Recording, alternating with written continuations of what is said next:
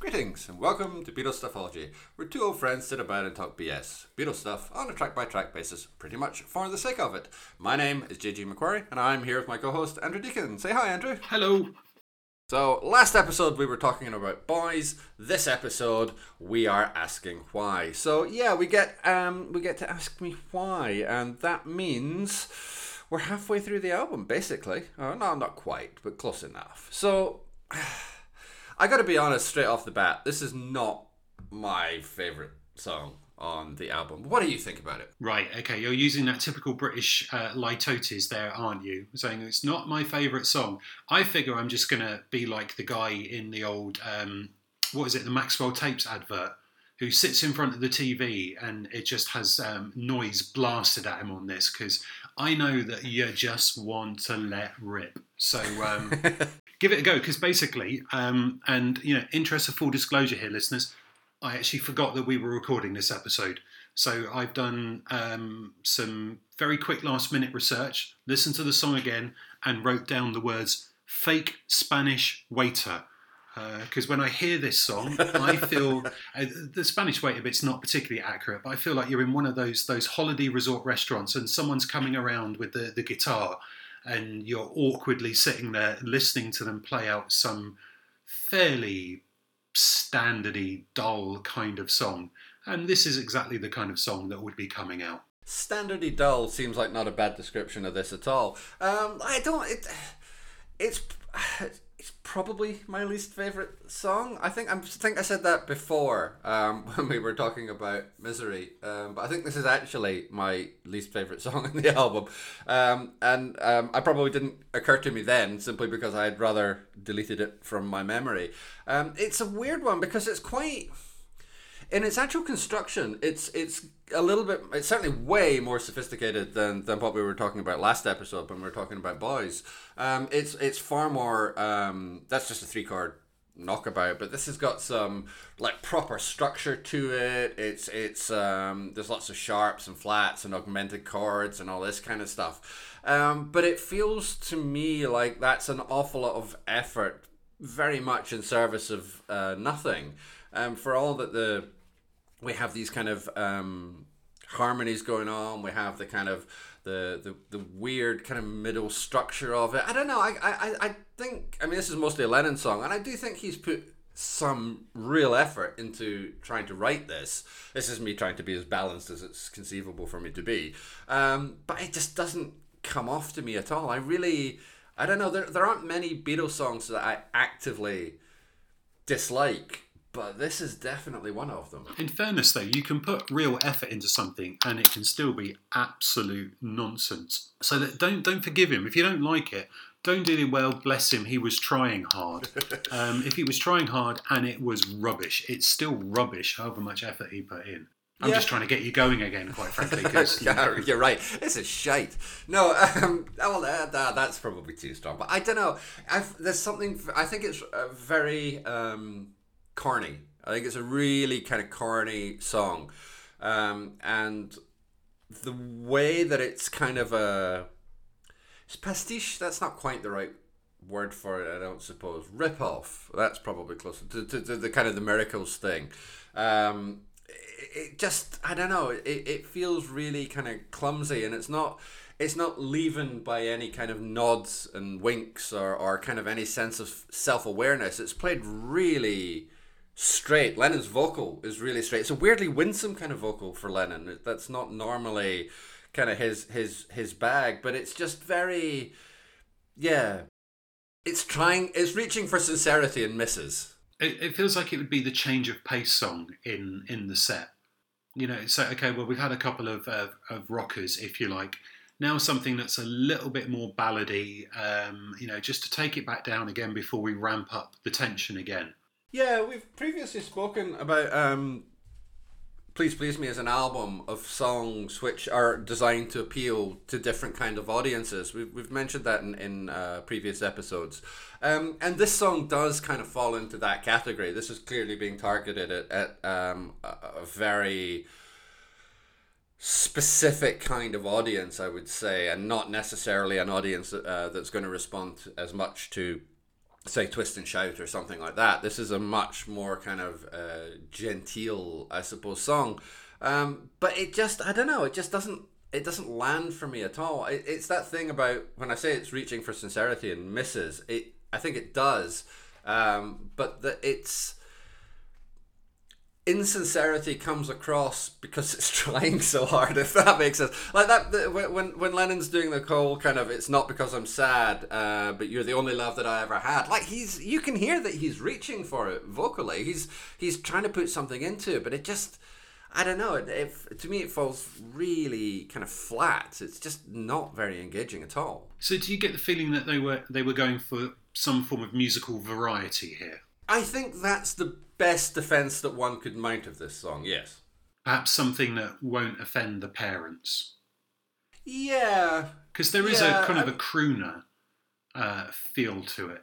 Yeah, I mean, I think uh, when, when you mentioned like the change of pace, I think that's probably right, and it's probably something that you could sort of have a slow dance to, you know, in a in a more traditional kind of style. I- Yeah. I, I think I, I think it would certainly fulfill that kind of function. Now, whether it's fulfilling that function successfully or not is is a, a separate matter, but. Um, yeah, I don't know. It, it, it just doesn't work for me, but it, it, does. I, I, think you can definitely see what it is it's trying to achieve. Right. Yeah. What's it trying to achieve? I'm, I'm, I'm Uh, I mean, it's interested. it's it's certainly a song on the album, but I think just what you were saying. I think it, yeah. Yeah. it's the change of pace in the set. It's it's it's uh, uh, certainly stylistically. Um, you know, we've we've we've worked through a number of different uh, songs so far. This is the sixth song on the album. We've had a straightforward rock number with I Saw Her Standing There. We've had something which is a bit more sort of self indulgent with Misery. Uh, we've had the, the fun and energy of Boys or whatever. Um, and this again has that change of pace where we're entering into something which I don't think stylistically we've really brushed up against yet. Um, but I'm also kind of fine with not having brushed up against. I'm not a big fan of that kind of crooner style. I know obviously that was a big thing, kind of 62, 63, or a lot of crooners that were still on the charts. It was still a very major strand of music. It's just not one that I like. So a less good version of that is never going to kind of hit my sweet spot. Yeah. So, is this another opportunity for us to roll out the the whole thing about the fact that um, that the album was still a very new thing at the time, and and that you know people were still working out what it actually was, and and and it's fine that some of it is particularly weak. Um, because there weren't really any examples of, of, of strong albums kicking around outside of um, music um, musical soundtracks. So you know, I, I'm not exactly going to offer them a, um, a white flag and, and sort of tons of forgiveness because this this is a dull song. But you know what? There there are going to be weak songs on on all of these albums at the time, and if this is the weakest or, or, well, there's a, a group that are quite weak on here. You probably stick those in comparison to some of the things that other people were doing at the time and say, well, this is still, you know, a little bit better. It's, it's quite remarkable when you, you just sort of think, even, I wouldn't say at their absolute worst, because obviously we've not got to Mr. Moonlight yet, but even at their, their almost absolute worst, they're still a lot better than an awful lot of their contemporaries. Well, we'll get onto this as um, we go through um, sort of slightly later songs, like particularly when we get onto the next album um, and when Mersey Beat starts to become a significant force within the charts, which is it's not in 1963. Um, My contention, you know, Sturgeon's Law, which is basically 90% of everything is crap. And you have to find the, the 10% which is Yeah. good. Um, well, um, I think Mersey Beat as a movement fights very hard against that because I think 99.9% of it is crap. And, and finding the good stuff is basically, well, the Beatles. Uh, I, I, I really dislike Mersey Beat as a, as a genre. I, I think it's very stale and stagnant. But as as a kind of movement or as a kind of stylistic thing, it's it's quite easy to define. It's quite easy to to um, slot into what you, know, you listen to something. It's very easy to identify in terms of its genre. Um, and stylistically, something like Ask Me Why, most of those bands that, that kind of end up doing uh, Mersey Beat songs would never really broach that kind of style, at least not as part of their own compositions. They might cover songs by artists who are who are in that style, but they wouldn't necessarily write something. The fact is that you know, for all that I'm I'm down on this song, it's a Lennon McCartney song. It's not a Smokey Robinson cover. It's not a Shirelles cover or whatever it happens to be. You know, it's their own work. It's not very good, but they've made the effort to try and write something and write something which is stylistically outside of you know the sort of fairly narrow genre boundaries um, that were around at the time, and which are subsequent to Please Please Me, going to become much more restrictive as um, Mersey Beat kind of becomes a dominant influence or one of the dominant influences in, yeah. in the charts in the sort of early middle 60s. And I, I think that's that's important as well that they were doing things that other people weren't doing. They had been writing songs together for several years and um, you know developing an understanding of what worked and what didn't and writing a variety of, of, of genres, if you like, or styles and form, because who knew what was going to stick? They might have really, really, really wanted to write more of the, you know, the Elvis Presley, the Carl Perkins, the Little Richard type songs and develop their own voice like that. But who knew at this stage what groups were going to do, what people were going to buy. There was always that thought, wasn't there, that, that the guitar groups would die out after a year or two. So, fine, find your voice, have a range of things to fall back on, and then you can go into lots and lots of different areas. So, um, you know, it's not great, but it's not. I think is um, is about the best I can do at that stage. Yeah, yeah, yes, I agree. Um, um, also, uh, you know, as far as the album's concerned, it's in between Boys and and the title track. Um, and those are two exceptionally strong mm, moments in yeah. the album. So it can't help but feel sort of weak by comparison if you're kind of going through the album as, as it stands. Um, and it's one of those things that I think like I said, I used the word winsome before, which is not normally a Lennon characteristic, but it, it it's. I don't think that there's anything else on Please Please Me as an album which falls into that category. I think you could make the claim for um, P.S. I Love You, but that's that's not in the album. I think that's probably the only song that we've certainly covered so far which you could use the W word to describe.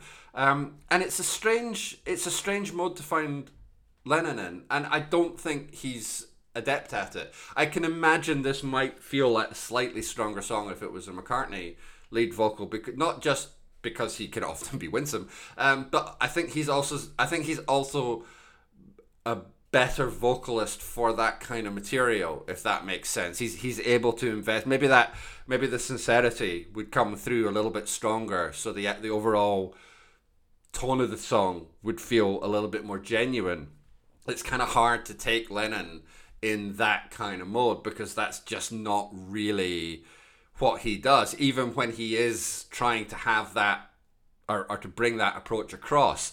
It's it's that that slightly tweet it's it's that woo woo woo woo. That's the thing i really dislike.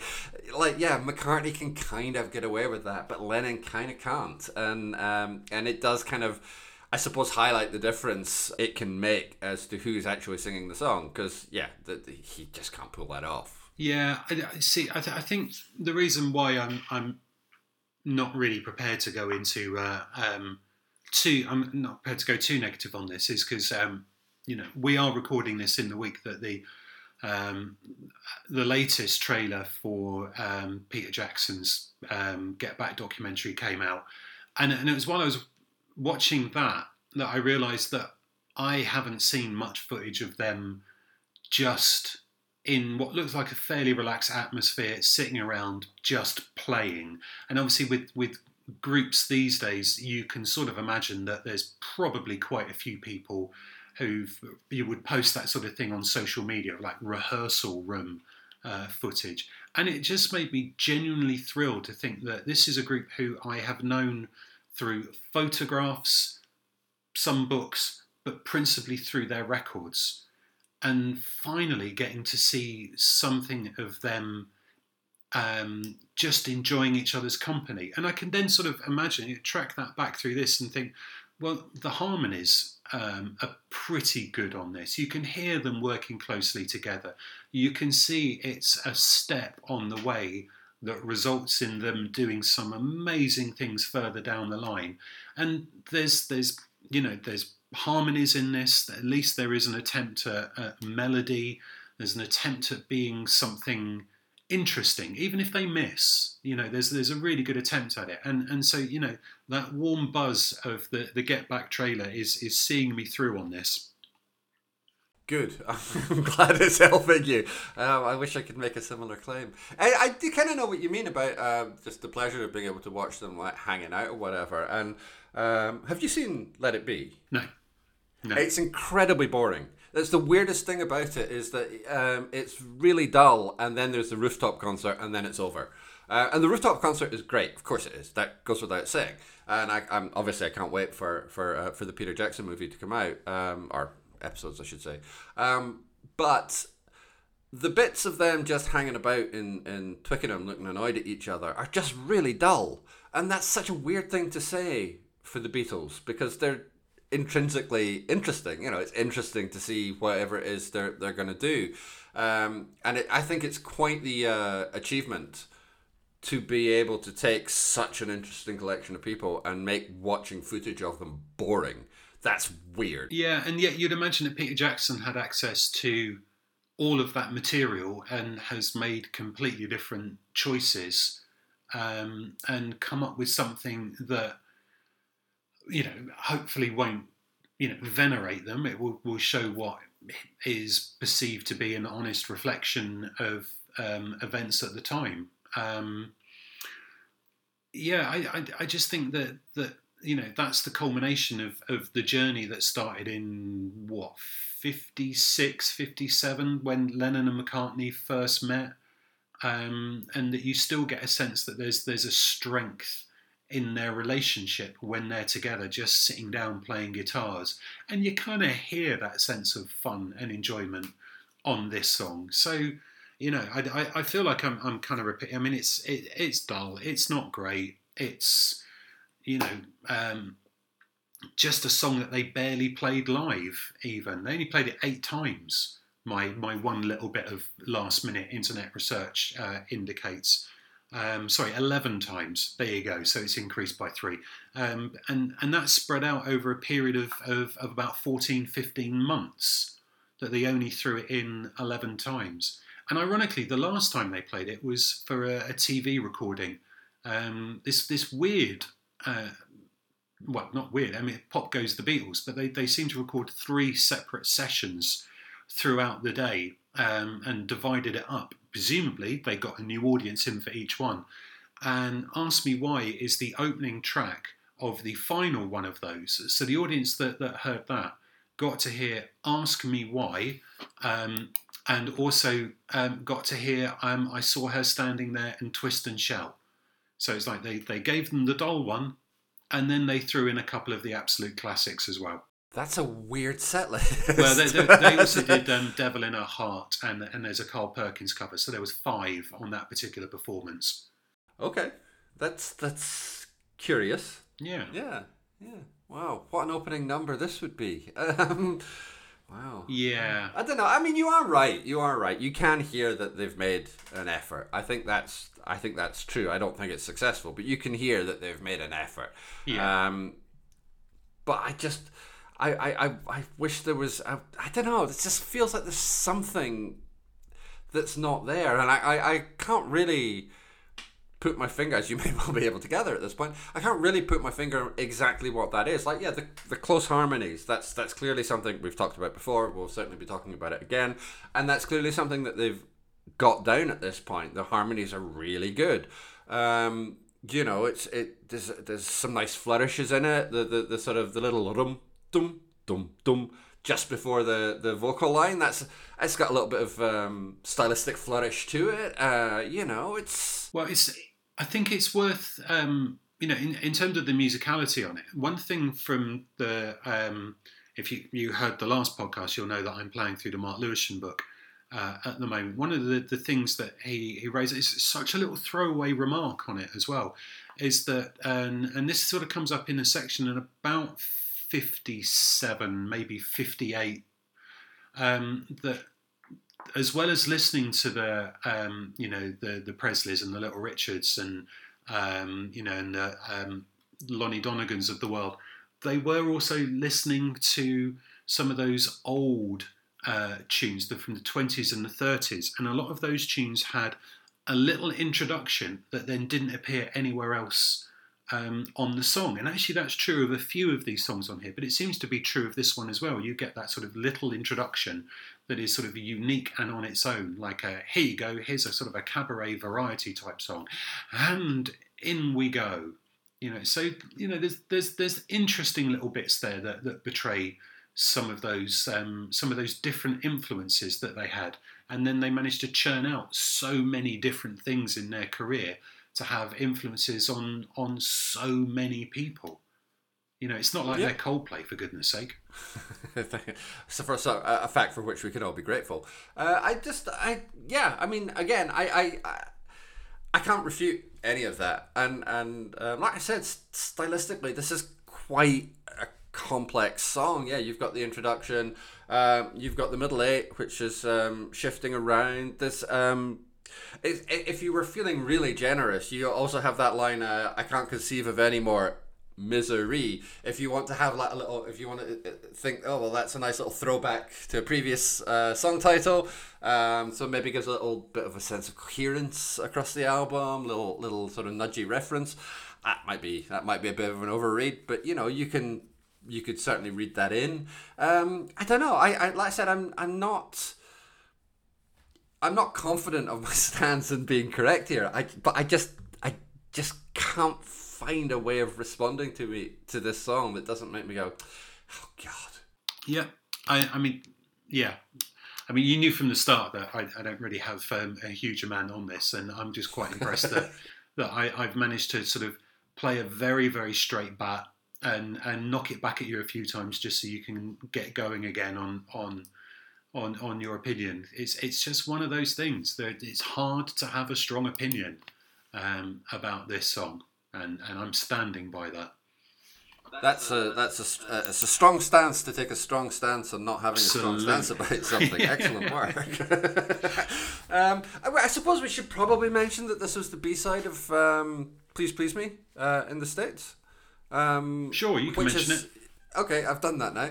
Um, all right, let's move on with our lives. Yeah, I, I think that's fine, and uh, I, it's okay to do that sometimes. We will have songs on here that you'll just shrug your shoulders and go, "It's something that happened.